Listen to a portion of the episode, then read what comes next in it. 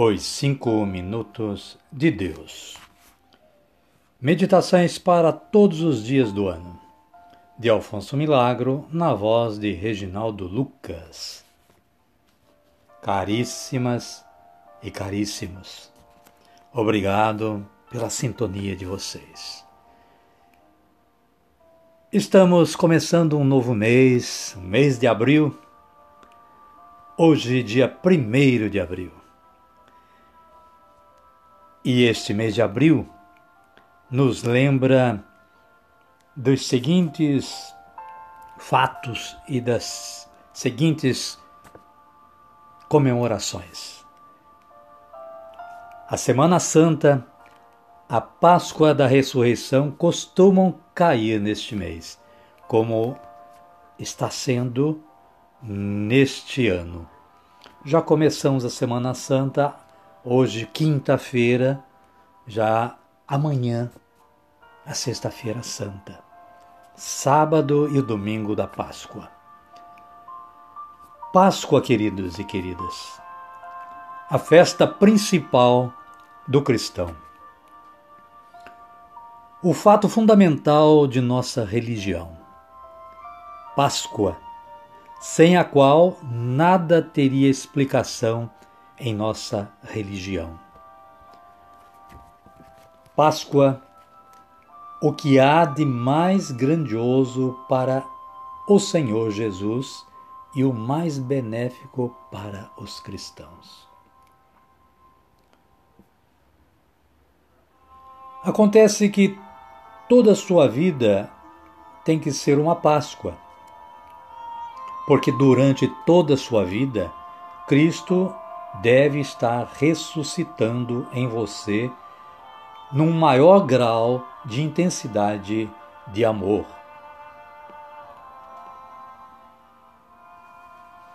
Páscoa supõe um sofrimento, uma morte e, portanto, uma vitória de ressurreição. Você está sabendo e para lá de sabido que em sua vida se dá o primeiro passo, o sofrimento. Não se apercebe, porém, de que deve passar para o segundo passo, para a vitória.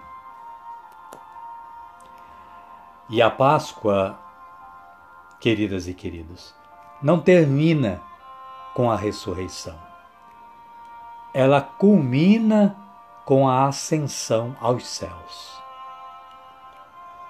Você deve viver a sua vida de tal forma que seus pensamentos se elevem ao céu. Não como uma fuga do presente, mas como uma explicação e uma elevação do presente, que pode ser o duro, o sacrificado, o injusto, o doloroso, o amargo, etc, etc e tal. Tudo deve ser elevado ao céu. É lá que se acha seu fim definitivo. Lá o espera Cristo, seu Salvador, sua Páscoa. Então, queridos, esta introdução da meditação de hoje nos coloca um pouquinho mais preparado para viver a Páscoa da Ressurreição. Mas a meditação de hoje ela está baseada na palavra de Deus em Atos dos Apóstolos, capítulo 2, versículos 46 e 47, que nos diz o seguinte: Unidos de coração, frequentavam todos os dias o templo. Partiam o pão nas casas e tomavam a comida com alegria e singeleza de coração louvando a Deus e cativando a simpatia de todo o povo. E o Senhor, cada dia, lhes ajuntava outros que estavam a caminho da salvação. Assim, queridos, queridas, nós podemos dizer que se nós pensarmos somente em nós e não pensarmos nos outros, não estaremos agindo na conformidade desta palavra. Por quê? Você tem sua personalidade, suas necessidades e conveniências, mas também os outros têm as deles.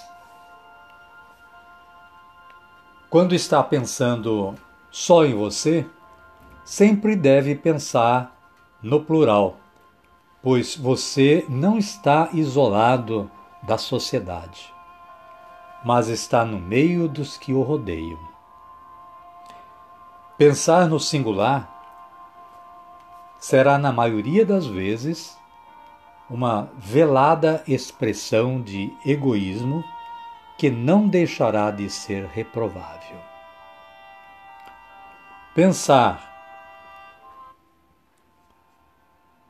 no plural, mesmo em suas coisas pessoais, dará a estas uma projeção de comunidade ajudá-lo-á a não fechar-se dentro de si hum. mesmo e de suas coisas pessoais.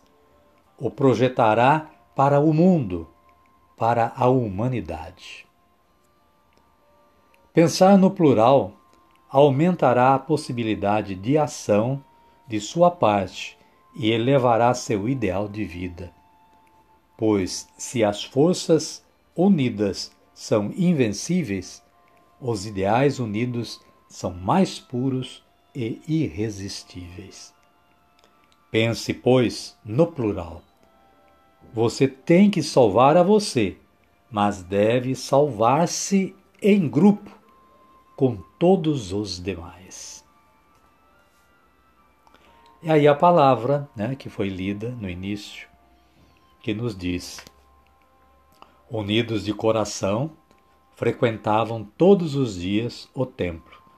Partiam o pão nas casas e tomavam a comida com alegria e singeleza de coração, louvando a Deus e cativando a simpatia de todo o povo. E o Senhor cada dia lhes ajuntava outros que estavam a caminho da salvação. Então, queridas e queridos. Essa alegria é o gozo que acompanha a fé. Amém? Amém.